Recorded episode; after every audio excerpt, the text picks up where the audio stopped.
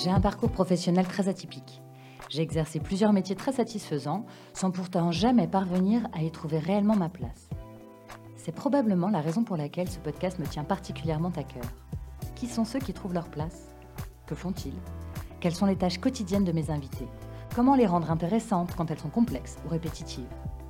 Et puis ça veut dire quoi travailler? Quels sont les métiers d'aujourd'hui? Comment fait-on pour faire ou créer son job dans un contexte qui évolue rapidement? Si comme moi vous voulez découvrir des personnes au job inspirant, épanouies du management, héros du networking, excités du tableur ou guillerets du PowerPoint, alors bienvenue dans The Good Place, le podcast qui parle de ceux qui ont trouvé leur voie. Loin de moi l'idée d'être condescendante, mais du haut de ses 26 ans, Alexandre est un brillant chef d'entreprise dont la boîte, Blockchain Partner, qu'il a montée avec trois associés et amis, Antoine, Clément et Claire en 2015, a récemment été rachetée par KPMG. Son job? Directeur blockchain et crypto. À 20 ans, au cours d'un stage sans mission précise, il s'intéresse au début des crypto-monnaies. Coup de bol, pour l'instant en France, quasiment personne ne sait de quoi il s'agit.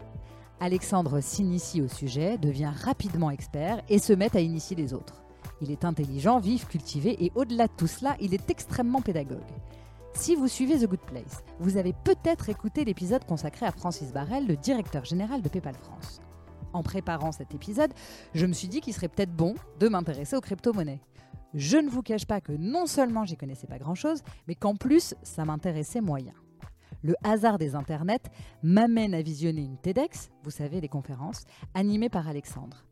Et là, je crois que j'ai eu un genre de révélation en l'écoutant.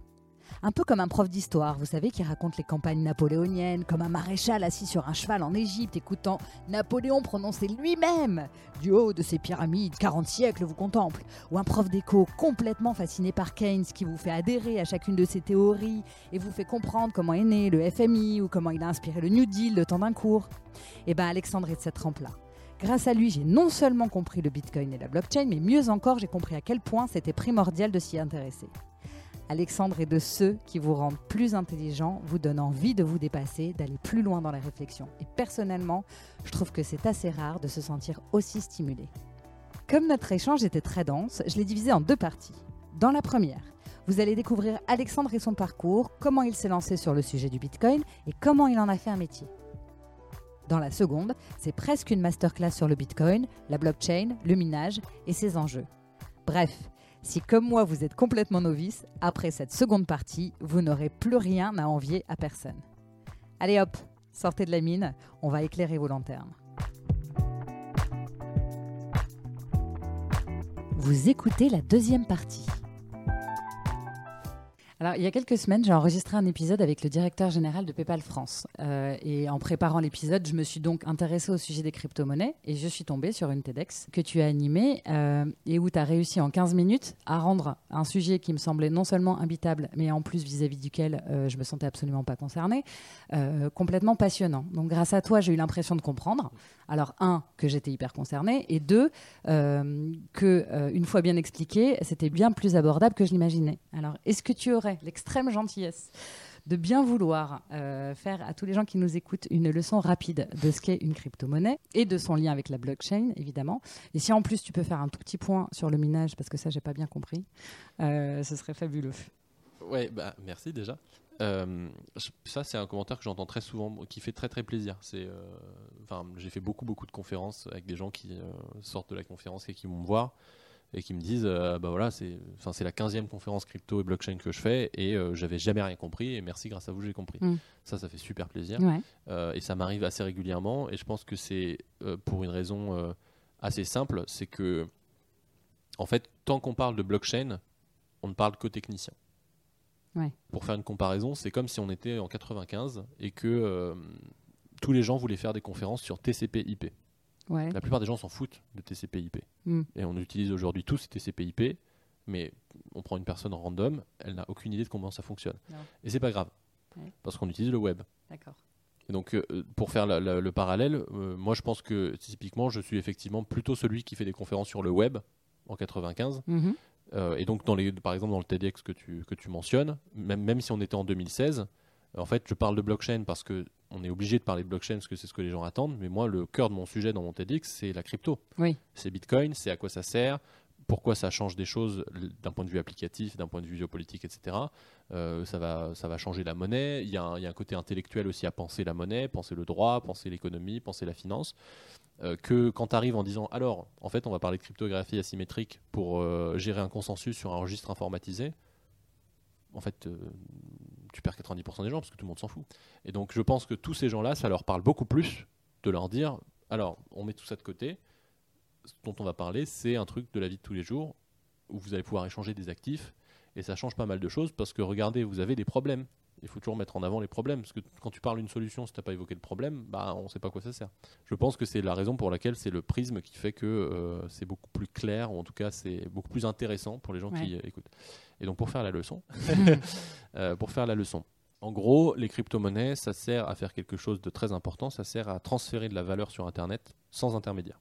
Donc pour parler du problème, justement, que ça résout, euh, il faut comprendre la- le contexte. Oui. Le contexte, Ouais. c'est que euh, quand tu échanges de la valeur sur Internet, en fait, tu échanges jamais de la valeur. Le, le- le terme, c'est un abus de langage. Quand tu fais un virement, par exemple, euh, il n'y a rien qui transite. Il n'y a pas pas de- de- d'unité de, compte qui part de chez toi pour aller autre part. C'est simplement une information que tu donnes à ta banque, comme quoi il faut actualiser un registre.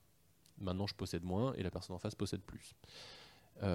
Et ça, ça a créé une forme d'intermédiation financière, ce que je disais de- en début de, de podcast, euh, où euh, quand tu fais un échange de valeur sur Internet, tu passes nécessairement par un tiers de confiance.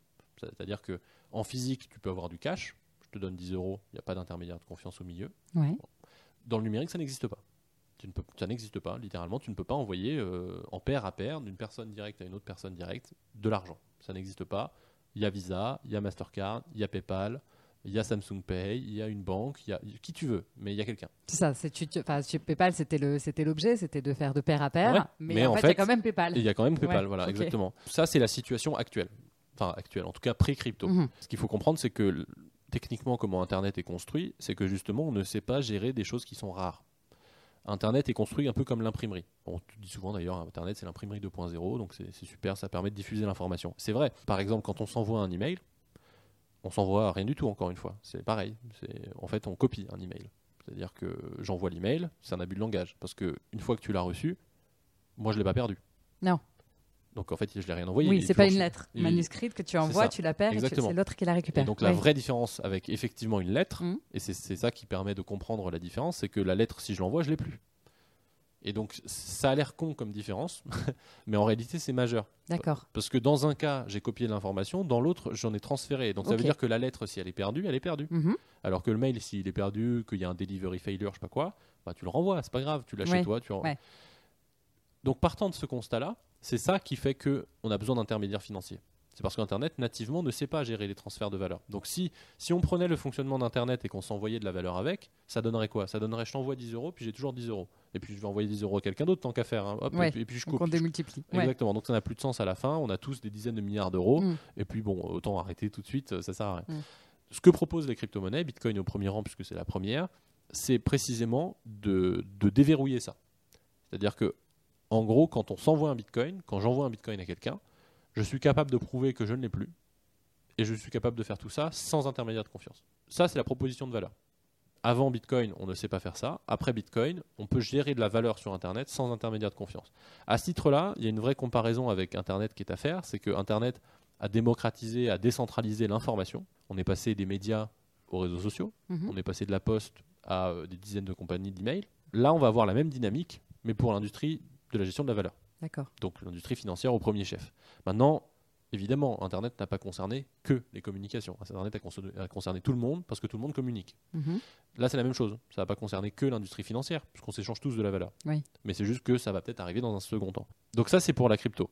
Euh, ça sert à, à gérer de la rareté numérique, transférer cette rareté numérique sans intermédiaire. Donc peut-être que pour un Européen qui est bancarisé avec des virements SEPA instantanés, ça sert à rien. Mhm. Parce que c'est vrai, il y a beaucoup de gens pour lesquels, euh, voilà, moi, si je fais un virement SEPA et qu'il arrive dans 10 minutes parce que c'est un instantané et que ça m'a coûté un euro, j'ai pas besoin en fait de Bitcoin. Enfin, j'ai pas besoin. En tout cas, c'est pas. C'est pas une révolution. C'est pas une révolution, c'est pas Ouais. né- en tout cas, c'est pas Ouais. nécessaire. Mm. Mais ça, c'est parce qu'il faut prendre conscience que euh, sur la planète, Oui. des gens qui sont capables d'avoir accès à un compte en banque, dans une banque auquel ils font confiance, où ça marche, où ça prend pas longtemps, il y a des virements SEPA instantanés, Mhm. sur une monnaie qui est stable, Mhm. ça concerne en gros l'Europe et les États-Unis. D'accord. Le reste du monde, il vit dans une autre réalité. Le reste du monde, il vit dans une réalité.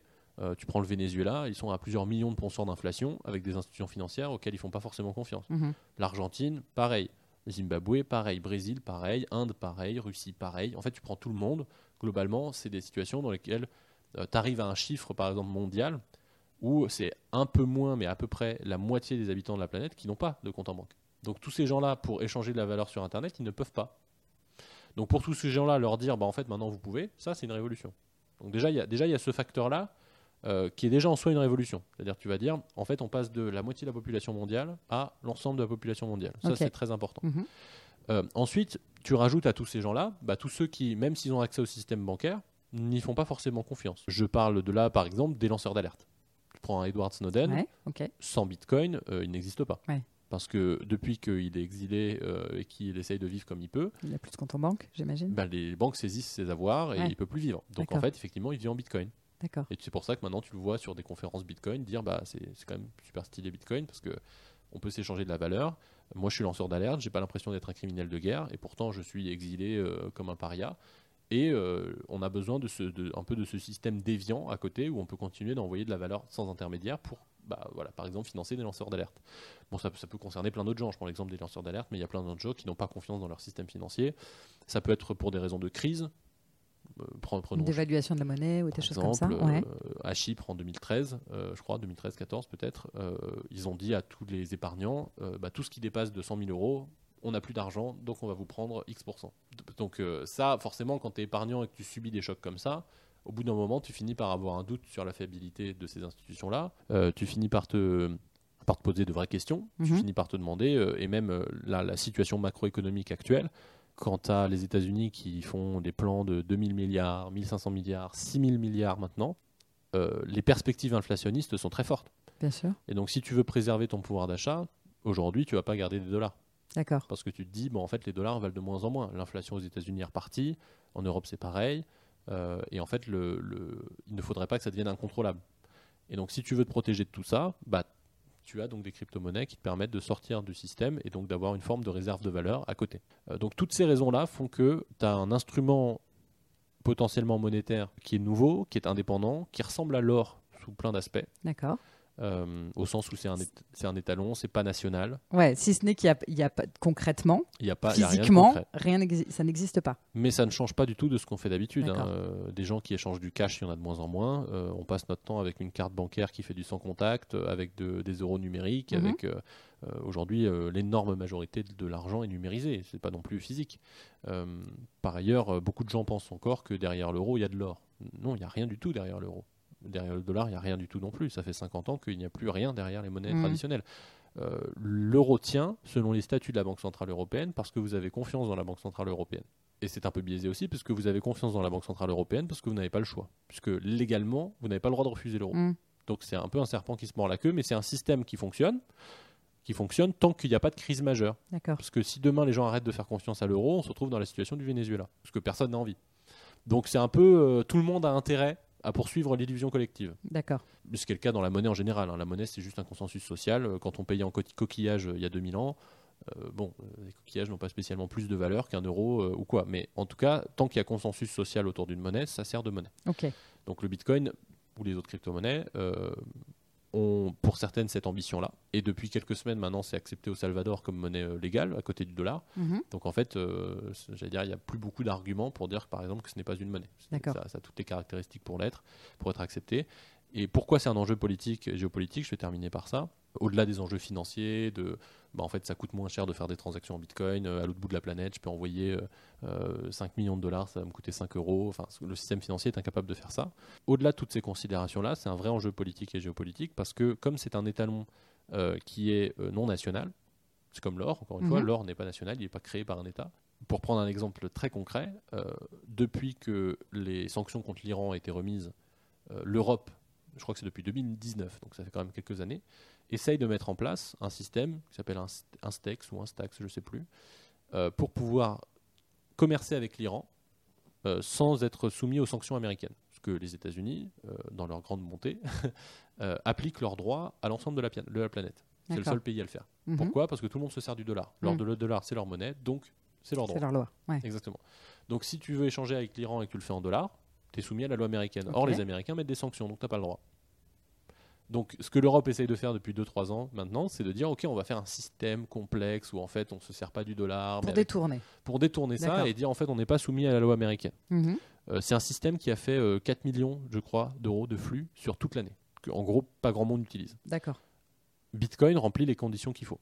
C'est-à-dire c'est un étalon qui n'est ni européen, ni iranien, ni américain, qui permet de faire des transactions internationales pas chères sur des gros montants, Mhm.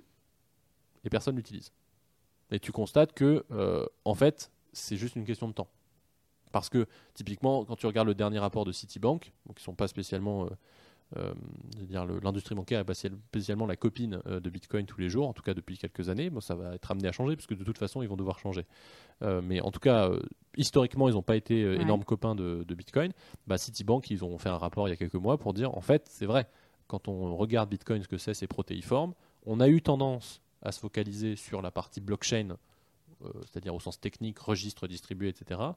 En réalité, c'est pas forcément le- la partie intéressante. On est en train de se focaliser sur la partie réserve de valeur. C'est vrai que pendant les derniers mois qui sont écoulés, il y a beaucoup de gens qui ont commencé à acheter des bitcoins en disant bah, c'est une vraie réserve de valeur. Mhm. Tesla, MicroStrategy, etc. Ouais. Et en fait, ce que dit Citibank, c'est probablement que dans le futur, on se rendra compte que c'est à la fois une réserve de l'art, mais aussi un instrument du commerce mondial. Parce que et les Chinois, et les Iraniens, et les pays d'Amérique latine, et les Européens, en tout cas ils devraient, euh, tous ces gens-là ont intérêt à trouver un étalon qui ne soit pas national pour conduire leur commerce. Parce que sinon, ça conduit aux amendes de BNP Paribas, aux amendes sur Alstom et éventuellement le rachat de, euh, qui a fait polémique il y a quelques années. Ce sont des choses qui, économiquement, et pour revenir au sujet aussi de souveraineté, ne Mhm. sont pas du tout, du tout, du tout en faveur de tous ces pays-là. Donc ils ont intérêt à trouver une alternative. Et Bitcoin propose cette alternative-là. Donc euh, après, c'est qu'une question de temps, de conviction, etc. pour rentrer dans ce, dans ce jeu-là.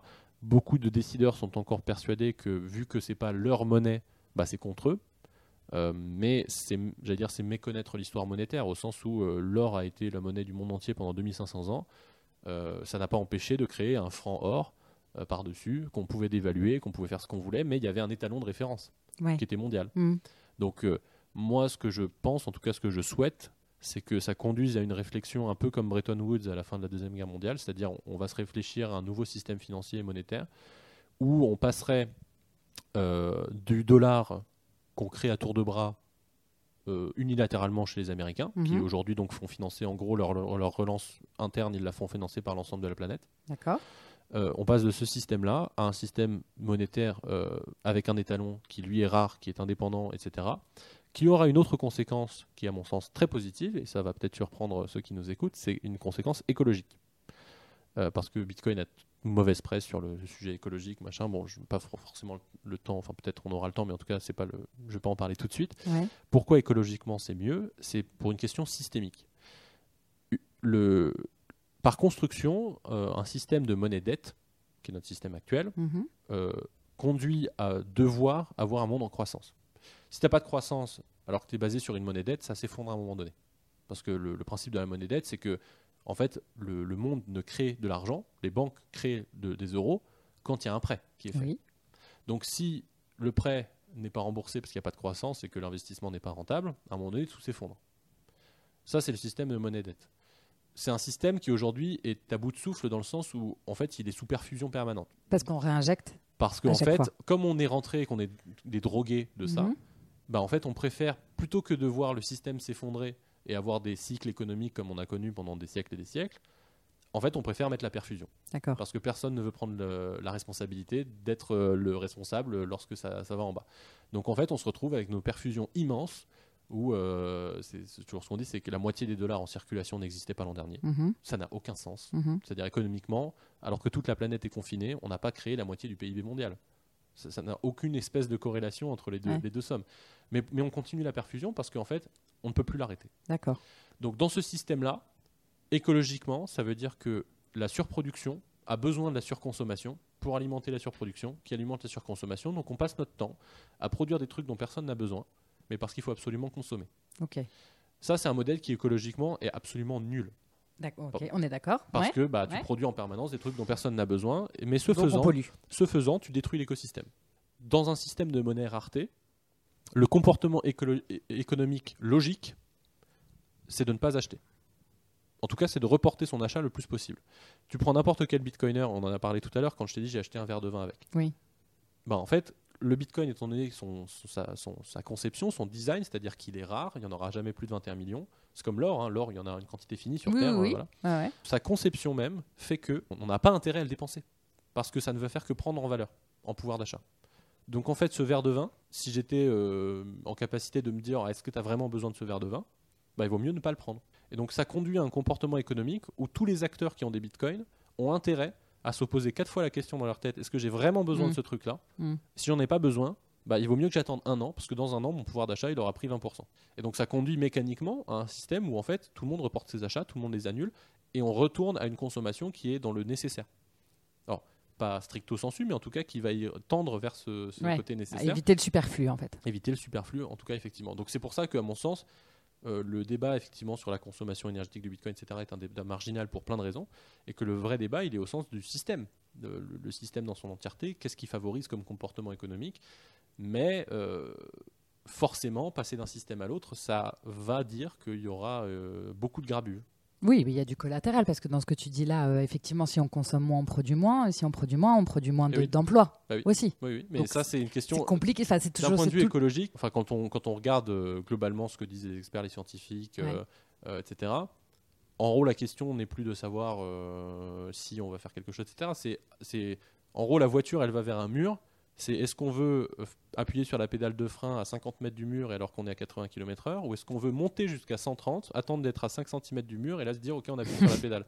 Donc forcément ça va faire mal. Ouais. Mais de toute façon, euh, la croissance euh, verte, moi j'y crois pas spécialement. Euh, le, le mur approche et on est dans une situation où soit on fait une décroissance ou en tout cas un arrêt de croissance choisi et du coup on oriente, on peut très bien dire ok l'avion on va restreindre et on va mettre de l'argent dans la rénovation thermique des bâtiments par exemple. Ça- on, on préserve de l'activité économique en faisant ça Mhm. ou alors euh, on fait rien et puis dans 10 ans on la subit. Et là quand on va la subir ça va pas être drôle du tout. D'accord. Alors, je continue sur l'écologie, euh, parce que tu parles de ça, sauf que euh, j'ai une question à laquelle j'ai absolument pas la réponse et ça, ça- ça- ça ne- je n'insigne rien, mais j'imagine qu'il y a quand même un, un enjeu énergétique euh, colossal parce que donc les bitcoins Ah oui, sont gérés. le minage. Dans- ouais, t'as pas expliqué le minage et pas tellement la blockchain. On, C'est y vrai. verra après, on, on revient après rapidement. Donc l'enjeu colo- colossal énergétique euh, des bitfarms. Donc il y a des milliers de processeurs. euh, D'après ce que j'ai compris, plutôt euh, dans les, en Alaska ou je sais pas où, là où il fait très froid, pour les cas, refroidir. euh, euh, à moitié. mais ouais. Euh, voilà, en termes de pollution, c'est pas un danger de plus? Alors, bon, déjà, effectivement, je vais réexpliquer le minage parce que c'est. Enfin, peut- je ne peux pas faire le débat sans qu'on comprenne comment ça fonctionne. Euh, en gros, donc le, comme je disais, le bitcoin. euh, alors, je, je parle du bitcoin parce que, en gros, 99% des blockchains fonctionnent comme le bitcoin. Et comme le bitcoin est la plus importante, si on comprend bitcoin, on a fait 99% du trajet en termes de compréhension. Ok. Donc il y a d'autres blockchains, euh, Ethereum, etc. Je vais parler de Bitcoin parce que c'est plus simple. Comment Bitcoin fonctionne? Donc Bitcoin, comme je le disais, c'est du transfert de valeur sur Internet sans intermédiaire. Ok. Et donc on a besoin quand même pour faire tourner Bitcoin d'un registre de transactions pour euh, garder trace de bah voilà moi j'ai envoyé deux Bitcoins à, euh, à Alice, euh, Alice envoie trois Bitcoins à Bob, etc. Tout ça on a besoin d'en garder une trace. Sauf que par construction on ne veut pas d'intermédiaire financier. Donc là où dans le monde réel ce registre de qui, de qui possède quoi, c'est les banques qui le tiennent. Là on doit trouver une autre solution. Mhm. Cette autre solution, c'est un peu comme Internet, c'est-à-dire qu'on va choisir de décentraliser le réseau. D'accord. Euh, donc c'est pas un gros mot, hein, c'est pas euh, Internet est décentralisé. hein, c'est la construction même d'Internet a suivi cette logique-là. On voulait pas qu'il y ait un point central qu'on puisse attaquer et qui ferait tomber tout le réseau. Donc Internet, il y a des routeurs, euh, il y a des serveurs, voilà, il n'y a pas de point central qui fait tomber tout Internet. Euh, Bitcoin est construit de la même façon, c'est-à-dire qu'il y a des dizaines de milliers d'ordinateurs en réseau et que faire tomber un de ces ordinateurs ne change rien. Mhm. Il en reste dizaines de milliers, ils ont tous la même, le même statut le réseau. Il n'y a pas de chef euh, dans, ce réseau. Une fois qu'on a dit ça, ces, dizaines de milliers de participants, ils vont devoir donc héberger ce registre de qui possède quoi, de qui fait les transactions, avec qui. Sauf que, euh, informatiquement parlant, c'est un problème euh, très complexe à régler que de mettre des gens d'accord alors qu'ils ne se font pas confiance. Normalement, justement, la, façon la plus simple de contourner ce problème, tu prends, tu prends 10 ordinateurs, qui doivent se mettre d'accord sur un état d'un registre, c'est-à-dire bah, Alice possède 3 bitcoins et, et Bob en possède 2. Mhm. La façon la plus simple de résoudre ce problème, c'est de dire bah, en fait, on met un intermédiaire de confiance et son job, bah, c'est de faire en sorte que tout le monde soit d'accord. D'accord. Comme on veut pas d'intermédiaire de confiance, il faut trouver une autre solution. Mhm. Et ça, c'est la problématique sur laquelle ont buté toutes les, les expérimentations précédentes. Bitcoin n'est pas la première expérimentation de, enfin projet en tout cas de monnaie numérique. Il y en a eu d'autres. hein. Il y a eu DigiCash dans les années 90. Il y en a eu d'autres avant. Toutes ces expérimentations là ont buté sur ce problème-là. C'est-à-dire à la fin des fins, si on veut mettre tout le monde d'accord sur qui possède quoi, Ouais. on est obligé de passer par un tiers de confiance. La solution qu'a trouvé le, le ou la ou les créateurs de Bitcoin, Mhm. hein, parce qu'on sait toujours pas qui c'est, c'est Ouais. c'est un Satoshi Nakamoto, son pseudonyme. Ouais. C'est euh, le minage que je vais décrire juste après, mais en tout cas dont le but de, du- de ce processus-là, c'est précisément ce que je viens de dire, c'est-à-dire de faire en sorte que sur les 10 ordinateurs, ils soient tous égaux, mais de trouver une méthode pour faire en sorte qu'ils soient quand même tous d'accord. À la fin, sur qui possède quoi D'accord. qui a fait qui, quoi avec qui. Et cette méthode, en fait, elle, elle va, euh, le, le- j'allais dire, le- la comparaison la plus proche, c'est les jeux télévisés. Euh, si vous regardez Question pour un champion, s'il y en a un qui appuie sur le buzzer et qui donne la bonne réponse, vous avez rarement tous les voisins qui disent euh, non, c'est pas vrai, euh, j'ai appuyé avant, j'avais la bonne réponse. Non, en fait, tu as, un, un des candidats qui appuie sur le buzzer, qui donne la bonne réponse devant 5 millions de téléspectateurs. En fait, bon, tu vas pas commencer à faire un, un sketch devant tout le monde alors que tout le monde a vu Que c'était ok, que c'était ouais. voilà, que c'était ok. Donc c'est un peu le même principe. Le, dans le réseau, on, on a l'idée du quiz qui va être posé, comme dans Question pour un champion, Mhm. sauf que ça va être un quiz mathématique. Pour une raison très simple, c'est que on doit, tous les membres du réseau doivent être à égalité. Euh, si tu as un nœud en Chine, tu vas pas que lui commencer à lui demander c'est quoi la hauteur de la tour Eiffel. Il en sait rien. Alors qu'une question mathématique, peu importe où t'es, de toute façon, c'est pareil. Oui, ok. Donc on leur pose une C'est un langage universel, tu veux dire langage universel D'accord, ok. On va poser une question mathématique à euh, des dizaines de milliers de, de- de- de nœuds, de serveurs dans le réseau, d'ordinateurs, et on va leur dire le premier qui résout le problème mathématique, il va avoir le droit de proposer sa réponse, et quand il le fait, tout le monde pourra la vérifier. Puisque bah, c'est comme euh, si je réponds à la question pour un champion, que j'appuie sur le buzzer et que je donne une réponse, bah, tu sors Internet, tu vérifies si la réponse est bonne, et si tu as 5 millions de personnes qui s'aperçoivent qu'elle est bonne, bah, c'est bon, on passe à autre chose. Là, c'est pareil. Donc, je vais pouvoir, euh, en, math- en mathématiques, ça donne euh, f de a égale euh, b, et on va dire, trouvez-moi a tel que f de a égale b. Mhm. Donc, les gens font f de 1, f de 2, f de 3, f de 4, f de 5, jusqu'à trouver une bonne, une bonne solution. Et donc, euh, le premier qui trouve, f de 365, ça fait b, il va dire, regardez, avec 365, ça marche. C'est très simple pour vérifier les autres. Bah, ils font f de 365 et ah bah oui, ça donne b. Donc Ouais. tout va bien. Une fois que ça c'est fait, l'ordinateur qui a trouvé la bonne réponse, il fait pas ça gratuitement. Parce que si vous demandez à des dizaines de milliers de serveurs de mettre à disposition leur puissance de calcul toute la journée, bah ça coûte de l'électricité. Et donc il y a des gens, ils vont pas dire pour le plaisir, je vais euh, mettre à disposition mon ordinateur, ça va être super cool. Non, ils le font parce que si vous avez la chance d'être euh, le gagnant de ce concours mathématique, vous recevez de la création monétaire en Bitcoin. Donc c'est un système qui est euh, assez, qui est très bien fait, mais qui est plus, qui est plus une innovation économique que technique d'ailleurs, parce qu'on a réussi à aligner les incitations euh, économiques des agents pour faire en sorte que le, le mineur, donc le- le- le- la personne qui sécurise le réseau, l'ordinateur, il a intérêt à le faire, pas pour être gentil, pour être bénévole en mode Wikipédia, mais il le fait parce qu'il gagne de l'argent. D'accord. Donc tout ça, tout ce processus-là s'appelle le minage. C'est évidemment un clin d'œil au minage de, de métaux précieux comme Mhm. l'or dont on a fait la comparaison tout à l'heure. Tout ça, encore une fois, je le répète, a pour objectif à la fin que la personne qui a gagné le concours, elle est en capacité de proposer une page à ajouter au registre, une page dans laquelle il y a plein de transactions, Oui. euh, La blockchain, donc la blockchain, la fameuse blockchain, et euh, cette page, elle va faire consensus. Parce qu'il a gagné le concours et que personne ne peut le, le répudier sur ce, sur ce concours, puisque tout le monde peut vérifier que c'est lui qui a raison.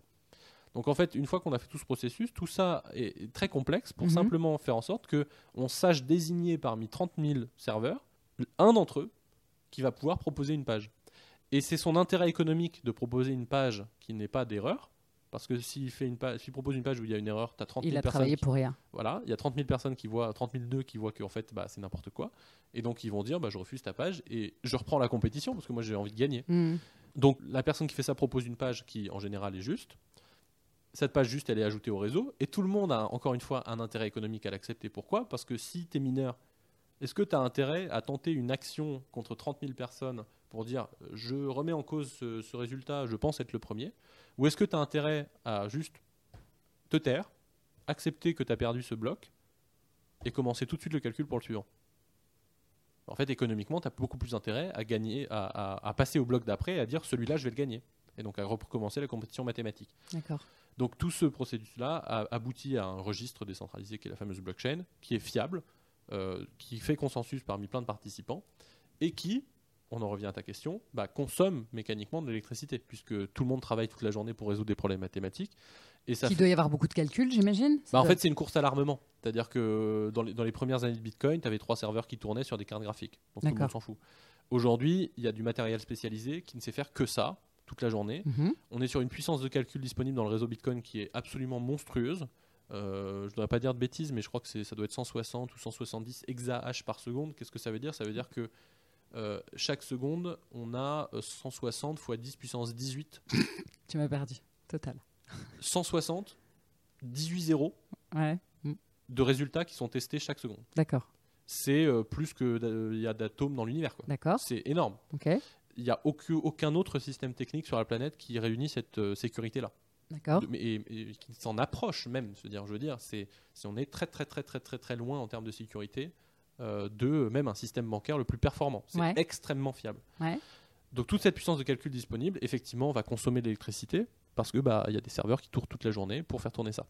Maintenant, qu'est-ce qui fait qu'il y a débat sur le- la partie écologique de Bitcoin? C'est que quand on s'arrête à ce fait-là, c'est-à-dire on a une industrie qui consomme de l'énergie pour créer une monnaie virtuelle. Oui. La réaction instinctive, c'est de dire OK, donc en fait, on brûle du charbon pour euh, travailler sur des problèmes mathématiques dont tout le monde se fout Mhm.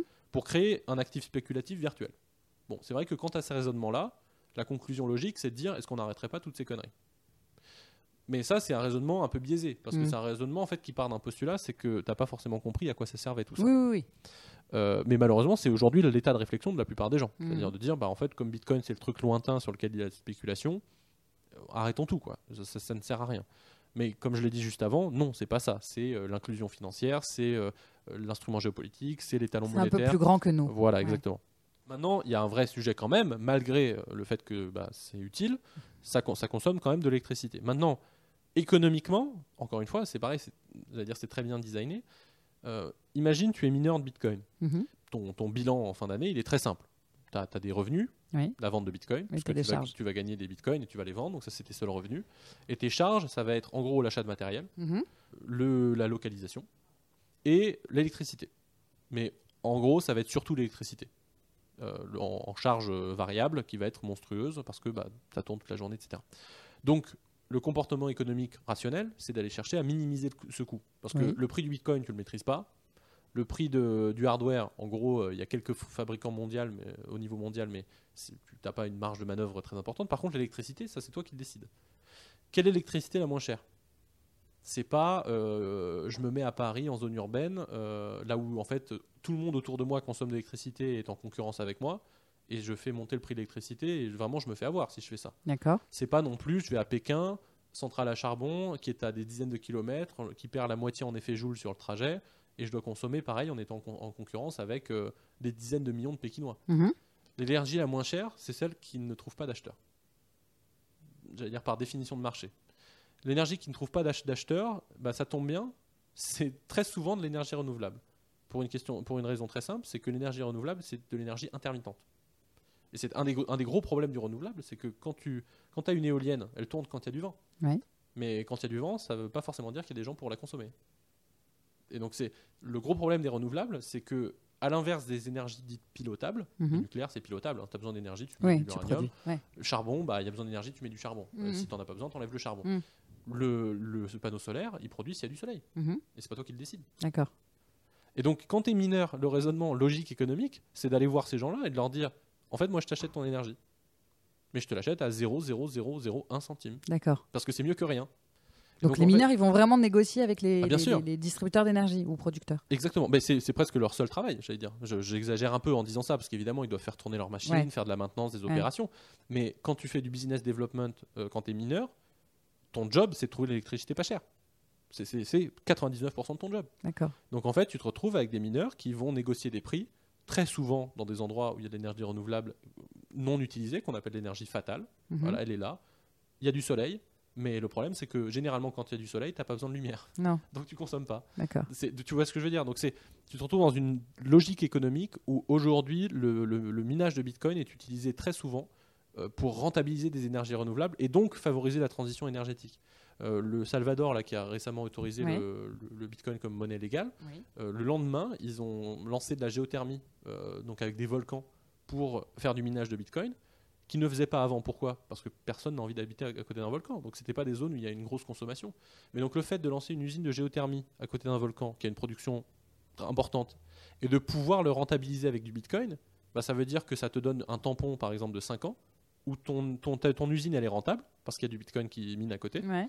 Et pendant les 5 ans, qu'est-ce que tu vas faire? Bah, Tu vas développer un réseau électrique qui va permettre d'alimenter les zones de consommation. Et 5 ans après, bah, voilà, le mineur il s'en va.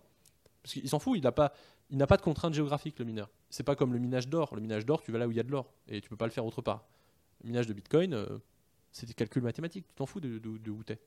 Donc en fait, tu vas aller là où l'électricité est la moins chère. D'ailleurs, en Chine, Un mineur, c'est un mercenaire un peu? Ah mais clairement. Ouais. Mais j'allais dire, c'est normal dans le système économique euh, de marché. Ouais. Tu es un mercenaire, tu, Ouais. tu vas là où c'est moins cher et c'est- j'allais dire c'est même un des principes de la mondialisation, c'est que beaucoup de gens vont là où les coûts sont les plus, bas, les, les plus bas parce que bah, c'est l'économie qui veut ça. Euh, au- au- en Chine, euh, par exemple, tu as plein de mineurs qui sont dans des régions là où malheureusement euh, le charbon est subventionné. Donc pour eux, l'énergie la moins chère, c'est le charbon, mais c'est pas parce que c'est le charbon, c'est parce que l'État subventionne le charbon. Donc ça, ça, effectivement, c'est ce qui fait que c'est pas 100% d'énergie renouvelable dans le Bitcoin, c'est qu'il y a des énergies subventionnées qui sont pas des énergies renouvelables. Mhm. Mais c'est des mineurs qui, par exemple, pendant la saison des pluies, ils enlèvent tout le ma- leur matériel, ils vont au Sichuan. Parce que Sichuan, il y a plein de barrages, et qu'en saison des pluies, ça produit beaucoup trop d'électricité. Il y en a partout. Enfin, je veux dire, ils sont de toute nationalité. Tu sais qu'on on a une idée du nombre de mineurs qui travaillent. On peut euh, avoir une idée, mais on peut pas avoir une idée précise, parce que tous les mineurs ne révèlent pas euh, leur matériel, leur localisation, leur machin. Donc on peut faire des estimations. Euh, la Chine représente une part importante du minage aujourd'hui. Ouais. Euh, ça aussi entre 30, 50, 60, ça dépend en fait, mais c'est très important. 30, 50, 60 000 Pour cent pour cent. du minage total. D'accord, ok. Ouais. Euh, et après, tu as d'autres pays, euh, bah, les États-Unis évidemment en ce moment ils sont en train Ouais. de monter parce que tout le monde prend conscience que c'est important. Euh, des pays où il fait froid, où il y a beaucoup d'hydroélectricité, tu prends ou de géothermie, l'Islande, au Québec, sont des, dans des- pays qui en- tirent un peu leur épingle du jeu aussi. Ouais. Mais globalement, oui, le mineur s'en fout d'où il est. D'accord. Et donc en termes de nationalité d'origine, les, les, les mecs qui viennent de partout dans le monde? C'est- Il y a un mineur français qui est assez, assez, assez connu, qui s'appelle Sébastien Gouspillou, euh, qui fait du minage. Donc son, Ouais. son industrie, c'est le minage. Il est français, sa boîte est française, mais ses localisations, ses sites ne sont pas en France. D'accord. Lui, encore une fois, son, son job est de chercher l'électricité la moins chère. Donc par exemple, je vais prendre son exemple, mais il, en parlerait mieux que moi si jamais tu, tu veux. Mais ouais. euh, lui, il travaille au Congo, dans des endroits où il, où il va utiliser de l'énergie de micro-barrages électriques. Parce que, encore une fois, au Congo, il est dans une situation où euh, les, zones sont très peu électrifiées, les, populations sont très peu électrifiées. Donc, en fait, à l'heure actuelle, euh, c'est des zones de population où, quand les gens veulent cuisiner ou se chauffer, etc., qu'est-ce qu'ils font? Euh, bah, Ils n'allument pas une cuisinière, etc. Non, ils vont dans la forêt vierge et ils la coupent. Alors, d'un point de vue européen, bien posture néocoloniale, on va leur dire c'est terrible, vous détruisez le patrimoine mondial de Mmh, l'humanité, mmh. mais le- voilà, les personnes là-bas, ils ont juste envie de se chauffer et il n'y a pas d'électricité, donc elles font ce qu'elles peuvent. Donc quand tu as un projet de minage qui dit bah en fait il y a des fleuves, je vais pouvoir installer des micro-barrages pour électrifier la zone, mais sauf que le producteur d'électricité, il va te dire moi j'installe pas un micro-barrage alors qu'il n'y a pas de câble électrique en fait, je vais juste pas être rentable. Mhm. Donc ce que fait ce mineur-là, euh, donc Sébastien Gouspillou, c'est qu'il dit ok, on va installer tes barrages, le temps d'électrifier, moi je t'achète ton énergie pas chère. Donc lui, il a de l'énergie pas chère de barrage hydroélectrique, et c'est le temps d'électrifier la zone et de permettre de substituer ça au- euh, littéralement à la destruction de la forêt vierge. Donc on a, là, on est sur euh, un exemple complètement, j'allais dire, euh, paradoxal pour la plupart des gens qui pensent Bitcoin comme, euh, comme absolument un énorme destructeur de la planète. Mais j'allais dire, tu ressors les articles de 2017 sur Bitcoin, il y en avait la moitié qui disait d'ici 2020, Bitcoin consommera autant d'énergie que la planète. Enfin, c'est pas vrai. On est, en- enfin, on est encore en dessous de 0,3%, je crois. Donc, ça- ça- c'est des projections qui n'avaient aucun sens parce que déjà, elles sont basées sur des chiffres qui étaient faux. Mhm. Euh, et ensuite, c'est parce que c'est des, pro- des projections linéaires. Ouais. Ah bah, ça se passera toujours comme ça, donc ça va monter. C'est pas vrai. Tu vois, c'est le genre de raisonnement qui sont complètement euh, évacués quand tu raisonnes en linéaire, ce qu'on fait la plupart des médias malheureusement, en disant bon bah voilà, aujourd'hui ça consomme tant, extrapolons, demain ça consommera autant que la planète. C'est juste faux et c'est pas la réalité de ce que vivent les mineurs aujourd'hui. Maintenant, Encore une fois, hein, je dis pas qu'il n'y a pas d'énergie euh, fossile qui est utilisée pour faire tourner ça, mais très souvent, c'est pas la faute de- du mineur, entre guillemets, parce qu'on pourrait dire que c'est la Mhm, faute du mineur mhm. aussi, qu'il peut avoir une conscience écologique, ce qui est vrai aussi, mais c'est souvent parce que l'énergie est subventionnée. Donc du coup, elle est moins chère. Donc ils, bah, ils en profitent. Mais comme tout le monde, j'allais dire, Euh, il y a d'autres industries. L'industrie du ciment, euh, c'est euh, 15 ou 20% des émissions de CO2 mondiales. Euh, personne n'embête l'industrie du ciment. L'hébergement des vidéos de chats sur YouTube, c'est pareil, ça n'embête personne, alors que les vidéos de chats, c'est pas très très utile, ça pollue plus que Bitcoin. Non, c'est pas très utile, je suis d'accord. En termes de comparaison, par exemple, le jeu des comparaisons est toujours très euh, tricky parce que Mm. Bitcoin, je peux te faire croire ce que tu veux, c'est-à-dire je peux te dire ça consomme plus que les Pays-Bas. Normalement, ça- tu, vas, tu vas être choqué, tu vas dire waouh, what, Bitcoin consomme plus que le Pays-Bas. Je vais aussi te dire Bitcoin consomme moins que les appareils en veille aux États-Unis.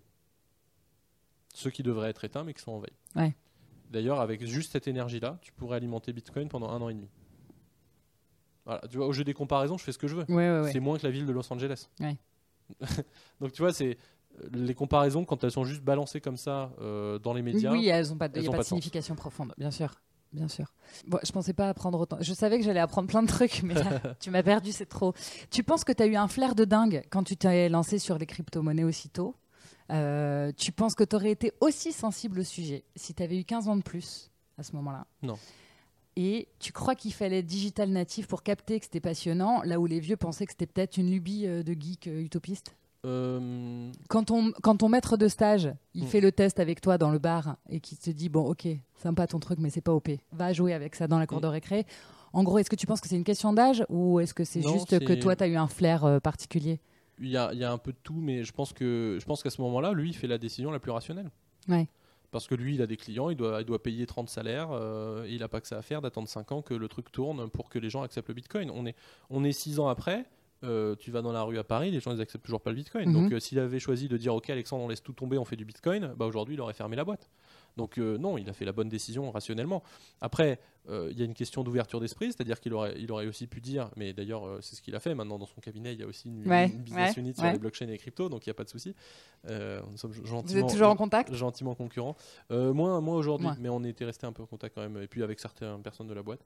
Mais effectivement, il y a, il y a une, une dimension ouverture d'esprit qui, je sais pas si elle est liée à l'âge, mais en tout cas, plus tu as d'expérience, bah, plus tu as tendance à penser que les choses sont comme ça. Et donc effectivement, moi, le fait d'avoir absolument zéro expérience quand je découvre ce truc, je me Mhm. dis, bah en fait c'est génial, et Ouais. on peut faire un peu tout ce qu'on veut, et puis let's go, on y va. Je pense que je serais arrivé avec 15 ans euh, ou 20 ans de plus, euh, j'aurais non, enfin en fait j'aurais pas pensé ça indépendamment, j'aurais pensé ça et j'aurais fait un miroir avec mon expérience. Et par exemple, je me serais dit, ouais, enfin bon, des initiatives de paiement, j'en ai déjà vu 4, elles ont jamais marché, je passe à autre chose. C'est pas impossible.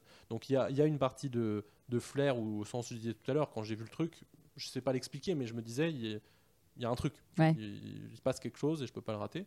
Mais il y a une partie de euh, chance que j'arrive euh, là, au bon moment, au bon endroit. Euh, après, d'autres sont arrivés plus tôt que moi. ils ont eu, on pourrait leur dire qu'ils ont eu plus de chance. Mais c'est pas que de la chance, c'est aussi un, un mythe en particulier sur le Bitcoin que je veux démonter parce que ça c'est un truc où quand tu as été dans le Bitcoin, tu vois, genre pendant 3 ans, 4 ans, voire plus pour certains, globalement tu passes pour un terroriste. Auprès de, des gens que tu croises, c'est euh, attention, tu finances le- la drogue et le blanchiment, quoi, en gros. Donc t'as pas un statut social particulièrement euh, agréable ou sympathique. Et 5 ans après, euh, quand le Bitcoin est à 40 000 euros, euh, là je peux te dire, tout le monde te ah t'as de la chance euh, d'avoir été. Enfin c'est juste pas vrai en fait.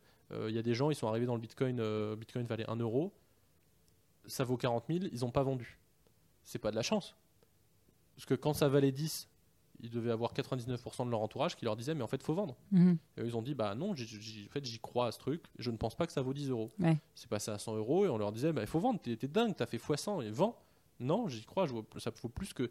Et la pression, je pense que les gens ne se rendent pas compte de la pression sociale, à la fois sur le côté, euh, bah en fait, tu finances des trucs complètement immoraux, en plus, tu vends pas alors que tout le monde te dit de vendre euh, parce que ça vaut super cher, parce que. euh, euh, voilà, vends avant que ça retourne à zéro, de toute façon ça sert à rien. Donc profites-en. La, la dimension chance, c'est une dimension non négligeable. Euh, moi je pense qu'elle est, elle est un peu l'étincelle déclen- déclencheuse, déclencheuse, sais pas, Déclencheuse. qui fait que tu vas t'intéresser au sujet. Euh, Il y a des gens qui ont eu la chance d'être amenés à croiser le sujet Bitcoin plutôt que d'autres. Ça, Mhm. c'est vrai. Mais il y en a qui ont décidé de dire c'est nul, je m'en fous, qui ont passé leur chemin. Et souvent, c'est les mêmes qui, dix ans après, viennent te dire tu as eu de la chance. Euh, Il y a une- un élément de chance, mais euh, c'est pas 99% de ce qui s'est passé. Donc euh, je sais pas si j'ai eu du flair ou si c'est les 15 ans ou si c'est quoi. Il y a un- probablement un peu de tout ça. Mais si j'essaye de faire un scénario fiction, euh, la probabilité que je m'intéresse au sujet, que je lance une boîte, euh, si j'avais découvert le sujet à 45 ans, elle est beaucoup plus faible que ce qui s'est passé. Que de l'avoir commencé à 20 ans. Ouais. Est-ce que tu te sens à ta place alors? Je sais pas, c'est une vaste question. Est-ce que je me sens à ma place? Je me sens, je me sens utile. Je sais pas si ça répond à la question, C'est toi qui sais, c'est ta, réponse. mais c'est ta question.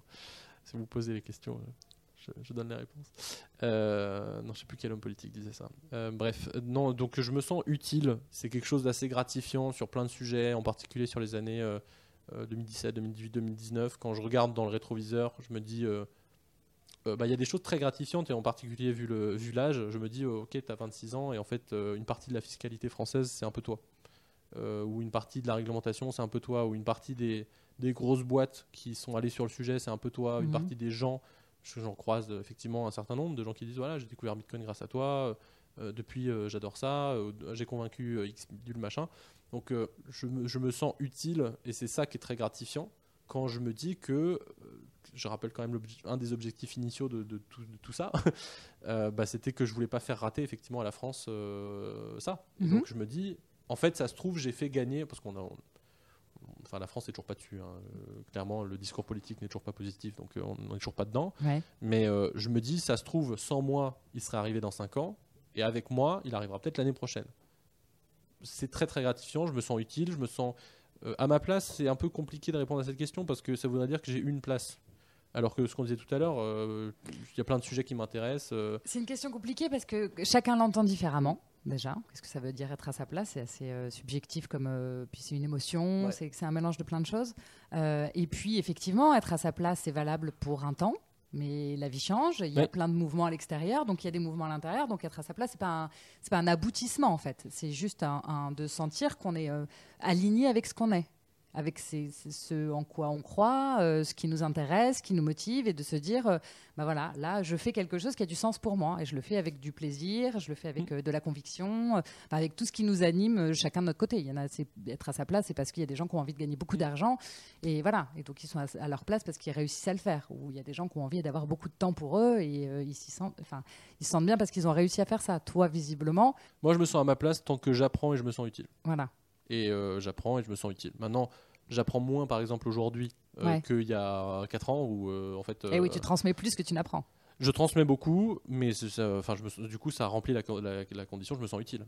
Euh, pour le coup, j'aime beaucoup transmettre. Quand je transmets et que quelqu'un me dit, ah bah super, effectivement, euh, voilà, j'avais jamais compris, grâce à toi, j'ai compris. Bah, moi, je me suis super utile, c'est super gratifiant. Ouais. Donc, euh, ça remplit un- au moins un des critères. Euh, J'apprends moins parce que, bah, j'allais dire, c'est un peu la courbe d'apprentissage. Une fois que tu es expert Mhm. du sujet, forcément, ça, il faut toujours grappiller un peu plus pour aller apprendre. Puis, il faut avoir le temps de le faire et. Je pense que par exemple, euh, mon rôle chez KPMG n'est pas le même que ce que je pouvais avoir en étant indépendant. Euh, Aujourd'hui, euh, il y a une dimension commerciale qui est plus forte qu'avant, donc c'est des sujets qui sont pas forcément relatifs à l'expertise blockchain ou crypto, mais qui vont être plus à développer de, bah, voilà, d'expérience corporate, du soft skill, comment on parle aux gens, etc. Bon, que j'avais, commencé à développer quand même en étant indépendant, mais dans un autre contexte. Donc c'est toujours intéressant de l'apprendre. Après, j'ai plus un profil analytique, euh, donc euh, apprendre la théorie sur des sujets m'intéresse plus euh, que euh, euh, du soft skill, même si je sais que c'est important et qu'il faut le faire et que de toute façon euh, je ne passerai pas à côté parce que euh, bah, voilà, il faut que je puisse vivre aussi. Euh, mais est-ce que je serai à ma place euh, dans 6 mois, dans un an, dans un an et demi J'en sais rien. Euh, comme je disais tout à l'heure, euh, j'ai d'autres intérêts. Tant que je me sens utile euh, et que j'apprends, euh, je me sentirai à ma place. Enfin, j'espère. Je peux pas le prédire. Bah, je te le souhaite en tout cas. Euh, une petite question subsidiaire avant de passer aux questions de la fin. Est-ce que tu penses, toi, enfin, je, je crois que j'ai la réponse, mais qu'on devrait tous investir euh, une partie de notre épargne en bitcoin? Oui, mais je pense qu'on ne devrait pas le considérer juste comme un investissement. En fait, déjà, euh, on n'investit pas dans ce qu'on ne comprend pas. Ça, c'est une règle d'investissement assez partagée. Donc, euh, la réponse, euh, est-ce qu'on devrait tous investir en Bitcoin? C'est oui, à condition de le comprendre. C'est toujours, enfin, je ne peux pas te donner une autre réponse. D'accord. Euh, maintenant, pourquoi je dis que ça ne devrait pas être juste un investissement? C'est parce que, comme je disais, c'est, ce serait dommage de se limiter à l'aspect investissement. D'accord. C'est un état d'esprit? C'est une prise de position sur l'avenir? Je, oui, il y a une part de ça, et il y a une part de savoir pourquoi on le fait. C'est-à-dire, est-ce que c'est juste au sens gestion de portefeuille C'est-à-dire, Mhm. je- j'investis parce que je veux ressortir en euros dans 5 ans et avoir fait une plus-value D'accord. euh, ce qui est tout à fait legit, euh, ce que je fais, ce que d'autres font, etc. Mais euh, c'est dommage de ne faire que ça.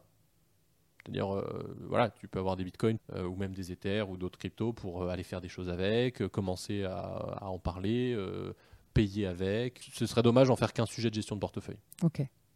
Ouais, c'est plus. voilà. Ouais, ça. C'est ce qu'on disait tout à l'heure. C'est un peu plus grand que ça, quoi. Ouais, j'allais dire c'est sans jugement dessus parce que typiquement, euh, quelqu'un dont le job est la gestion d'actifs, c'est normal qu'il y voit euh, premier rang un, un outil de diversification ou d'investissement. C'est c'est son job. Donc euh, il, va, il va surtout voir cet aspect-là. J'essaye de, quand je m'adresse à des gens, peu importe, 150, 300, euh, j'essaye de. Enfin, souvent, ça va être dans un cadre professionnel. C'est-à-dire que, je sais pas, je vais m'adresser à 50 personnes de la même entreprise. Et quand on va me cadrer pour cette conférence, donc les gens qui me font venir vont souvent me dire, bah voilà, tu as la BU, euh, je sais pas, innovation qui est là, euh, c'est plutôt des techniciens, euh, la BU machin, tu as les, les comptables, les bidules. En fait, ils, me présentent la salle selon euh, un peu leur catégorie professionnelle. Moi, souvent, ce que je répète, c'est euh, OK, je, me sers de ces informations-là, mais, mais pas au sens où vous l'entendez. En fait, je m'en sers souvent pour euh, plutôt euh, ajuster mon niveau de pédagogie. Ouais. Si je suis en face de technicien, je vais pas m'exprimer pareil que si je suis en face de, de comptable ou autre. Mais je vais aussi surtout répondre. euh, en fait, aujourd'hui, je m'adresse pas à, à des gens de la BU Innovation de X. Je m'adresse à des gens et je vais essayer de leur parler en tant qu'individu parce que s'ils sont convaincus personnellement, vous verrez, il n'y aura pas de souci pour qu'ils Mm. soient convaincus professionnellement. Alors que l'inverse, c'est pas forcément vrai. Donc j'essaye souvent de, de susciter l'intérêt. Donc euh, même si je m'adresse à un ingénieur euh, qui fait de la technique euh, ou de l'architecture de système d'information toute la journée, bah, je vais quand même lui parler de monnaie. Alors que instinctivement, d'ailleurs, je me suis fait engueuler euh, quelques fois là-dessus, mais bon, c'est pas grave, il y, a- il y a des clients qui vont me dire, bah, en fait, parle-lui de blockchain. Et bon, souvent j'ai envie de répondre, enfin, pardon, mais moi je connais le sujet, donc je Ouais. sais de quoi il faut lui parler. Et ensuite, c'est, je pense que euh, la pédagogie, transmettre un sujet, c'est pas juste je parle pendant deux heures, c'est je suscite l'intérêt d'abord. Et si je dois susciter l'intérêt, parler de un truc de tous les jours avec une vraie portée mondiale qui va changer plein de choses sur la planète où tout le monde peut avoir un rôle à jouer dedans, c'est quand même un peu plus impliquant que euh, bon allez, on va parler de cryptographie asymétrique pendant deux heures. Peut-être que ça l'intéresse beaucoup, et encore une fois, moi ça m'intéresse. Mais Ouais. je pense que c'est plus euh, accepté, ou en tout cas c'est plus euh, impliquant, ce que je disais juste, juste avant, de, de généraliser le sujet et de parler à l'individu avant de parler aux professionnels. Allez, on passe aux questions de la fin. Les questions Alors. de la fin. Je te préviens, il faut choisir. Non, j'ai- Alors, Bitcoin ou Ether? Non, ça je peux pas. Tu peux pas. Ah non, je peux pas parce que j'ai forcément une, une des deux communautés qui va me détester si je dis euh, l'un ou l'autre. Donc euh, moi j'ai moi j'ai des deux pour répondre à la question. D'accord. Je- Toi, je- t'achètes les deux. Voilà. Enfin, mais ça c'est d'un point de vue investissement. Ouais. D'un point de vue utilité, en fait, les mettre en opposition n'est pas forcément la meilleure des choses à faire parce que c'est- elles n'ont pas la même proposition de valeur. C'est-à-dire qu'avec Bitcoin, on a cette forme d'étalon monétaire, réserve de valeur, etc. qu'on a D'accord. décrit. Ouais. Ether est plus euh, euh, un carburant pour faire tourner des applications décentralisées qu'on peut pas faire sur Bitcoin. Enfin, qu'on peut pas faire. Là aussi, je vais me faire incendier parce que si, techniquement, si on pose, machin, Ouais, on peut les faire. ouais. Mais globalement, aujourd'hui, les applications décentralisées, elles tournent majoritairement sur Ethereum, qui est très intéressant. On peut faire des produits d'investissement complexes. Moi, j'ai une partie de mon épargne, par exemple, qui est sur des smart contracts. Attends. Sur des Euh, programmes. non, mais parce que là, tu m'as perdu. En fait, je sais pas ce que c'est qu'une application décentralisée. En deux mots c'est une application qui euh, ne tourne pas sur un serveur central. C'est-à-dire que quand tu utilises une appli sur ton téléphone, Ouais. globalement, tu échanges avec un serveur. D'accord. qui est, euh, je sais pas, Facebook par exemple. Mm. Euh, quand tu fais tourner une application décentralisée, tu ne tu dialogues pas avec un acteur. En fait, c'est exécuté sur un réseau où il n'y a pas d'acteur central. Bon. Donc ça, lui, ça lui donne une force euh, et une incensurabilité qui est plus intéressante. Ok. Parce que justement, il n'y a pas d'acteur central qui peut dire en fait je te ferme ton compte. Par exemple, euh, Twitter, hop, Donald Trump, au revoir. Ça, c'est pas possible. Donc ces applications-là, c'est souvent des applications financières. Parce qu'on le disait tout à l'heure, euh, c'est impossible de faire du transfert de valeur sur Internet nanana, sans intermédiaire.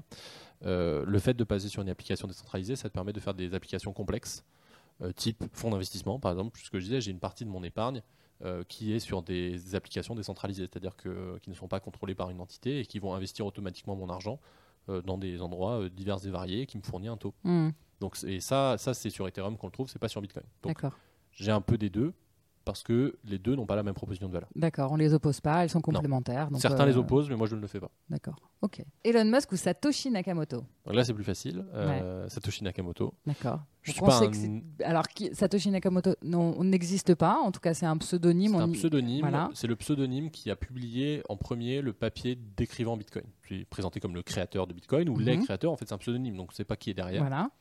Euh, Il y a plein d'enquêtes qui ont été faites, mais a ils n'ont toujours pas de preuves de, de, de, Il y a des soupçons sur une, Ouais. deux, trois personnes, mais euh, le, le problème c'est que Satoshi a arrêté de s'exprimer.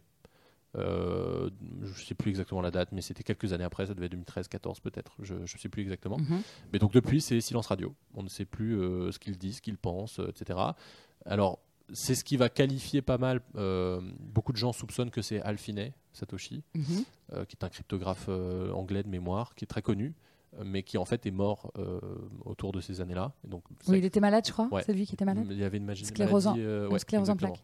Du coup, beaucoup de gens pensent que c'est lui. En tout cas, il remplit beaucoup de critères qui font penser que c'est lui. Et pourquoi, pourquoi Satoshi? Bah Parce que hum, tout ce qu'on a dit avant, en fait. c'est lui qui a lancé tout ça, ou elle, ou eux. Il y a, une forme, justement, très pure dans le fait de. Alors, ça participe au mythe, du fait qu'on ne sait toujours pas qui c'est, mais ça participe aussi de la sécurité. Euh, c'est un truc un peu paradoxal, pareil. Il y a beaucoup de gens, quand euh, on leur dit, mais en fait, euh, Bitcoin c'est décentralisé, machin, leur premier réflexe c'est de dire, d'accord, mais il y a qui derrière? Et d'ailleurs, malheureusement, la, le- la table ronde qui avait été organisée au Sénat français en 2018 de mémoire, euh, le réflexe des sénateurs, quand on leur disait c'est décentralisé, ils disaient, ok, mais c'est où? Et euh, on disait, ben, c'est nulle part, c'est partout, c'est comme Internet, quoi. Mm. Oui, mais c'est où? Parce que moi j'ai fait mes recherches et euh, j'ai vu que la boîte bitcoin.com était domiciliée à Chypre, donc ça finance. Enfin, c'est ah oui, mais enfin, c'est une boîte qui s'appelle bitcoin.com. Oui, c'est le voir. besoin des gens de, de savoir qui est responsable de quoi. C'est une histoire de complotisme ou Exactement. enfin, c'est la Enfin, je sais même, pas si c'est complotisme, mais en tout cas, c'est naturel d'essayer de savoir qui est derrière. ouais. Euh, c'est pour ça que je dis que c'est paradoxal quand je dis ça contribue à la sécurité, mais c'est la force de Bitcoin, c'est de ne pas être censurable. Parce qu'on peut faire ces transactions et qu'il n'y a personne pour dire bon bah en fait non tu la fais pas. D'accord. Euh, S'il y avait une entité identifiée, Mhm. ça voudrait dire potentiellement un point de pression. C'est-à-dire si on savait qui était Satoshi et qu'il avait une adresse, une porte, euh, un numéro de téléphone, bah en fait je peux te dire son téléphone sonnerait mais tous les jours Oui, de la part oui. des régulateurs mondiaux pour lui dire maintenant t'arrêtes tes conneries et tu arrêtes tout ça. Mm. Et en fait comme il n'existe pas, ou en tout cas qu'on ne sait pas qui c'est, Ouais. c'est ça qui Ça contribue à la. Oui, sécurité. ça protège tout en fait. Ça protège tout le réseau. Ouais. C'est qu'il n'y a pas de point de pression. Et, et typiquement, c'est une des critiques que les bitcoiners font à Ethereum, c'est qu'Ethereum, il y a une fondation. Il y a une fondation Ethereum, il y a un fondateur d'Ethereum qui est connu, etc. Euh, et qui, du coup, les bitcoiners disent souvent, bah, du coup, c'est un risque. Euh, c'est pas si décentralisé que ça, etc. Bon, je rentre pas dans le débat qui est Mm. euh, débat de spécialistes, mais sur Bitcoin, ce- cette entité n'existe pas. Si tu es régulateur ou gouvernement autoritaire ou je ne sais quoi, et que tu veux fermer Bitcoin, tu n'as personne à appeler. Personne ne représente Bitcoin. Donc en fait, tu es démuni. Tu ne peux pas l'arrêter ce truc. Donc c'est pour ça que euh, ça contribue à la sécurité. C'est qu'il n'y a pas d'endroit où tu peux faire pression pour arrêter tout ça. Et tu dis quoi aux gens qui disent que le bitcoin finance euh, le terrorisme rapidement? Je dis que c'est faux et que ça a été prouvé des dizaines de fois. Euh, typiquement, le- les derniers rapports euh, indiquent qu'on est autour de 0,3% des transactions en Bitcoin qui financent des activités illicites. Ouais, Pour un ordre d'idée, sur le dollar, c'est 5%. d'accord. Donc c'est largement inférieur d'un facteur supérieur à x10, euh, enfin divisé par 10 du coup. Et pour une raison très simple, c'est que les transactions sur Bitcoin sont traçables. Ce qui n'est pas le cas pour le dollar. Quand tu fais échanges une mallette de cash, a priori personne ne peut tracer. Ce qui n'est pas le cas pour Bitcoin. Donc euh, Bitcoin, mais ça c'est un, un poncif qui est, je veux dire, il n'y a même pas de débat, c'est faux, D'accord. c'est juste faux. Justin Bieber ou Jay-Z? Euh, J'écoute ni l'un ni l'autre. Ma question n'est pas complètement innocente. Justin Bieber, tu le cites dans ta TEDx, en te moquant des gens qui achètent des CD de Justin Bieber. Ah bon? Ouais, Je donc tu vois, t'as oublié. oublié. Et si je te parle de Jay-Z, c'est qu'il a investi là, Ouais. euh, il y a quelques jours dans une fondation pour financer le développement du Bitcoin, en association avec euh, Jack Dorsey, je crois, le fondateur crois, de Twitter. Mhm. Donc voilà, donc c'était quand même une question un peu, un peu, un peu mûrie et réfléchie. Donc je suis déçue que tu me dises que t'écoutes ni l'un ni l'autre. Tu pourras au moins écouter Jay-Z parce qu'il y a quand même des trucs qui sont pas mal. Bah, Peut-être, mais c'est pas vraiment mes styles de musique, mais, euh, mais euh, bien que je sois assez éclectique dans ce que j'écoute, mais euh, dans ce cas-là plutôt Jay-Z, je suppose. Bah, bah oui. Mais bon, j'ai pas de, enfin j'ai pas d'a priori positif ou négatif sur l'un ou l'autre, quoi. D'accord, ok. Est-ce que tu as, Alexandre, dans ton entourage, une personne que je pourrais inviter pour un prochain épisode? Ah bah, tu l'as rencontré tout à l'heure.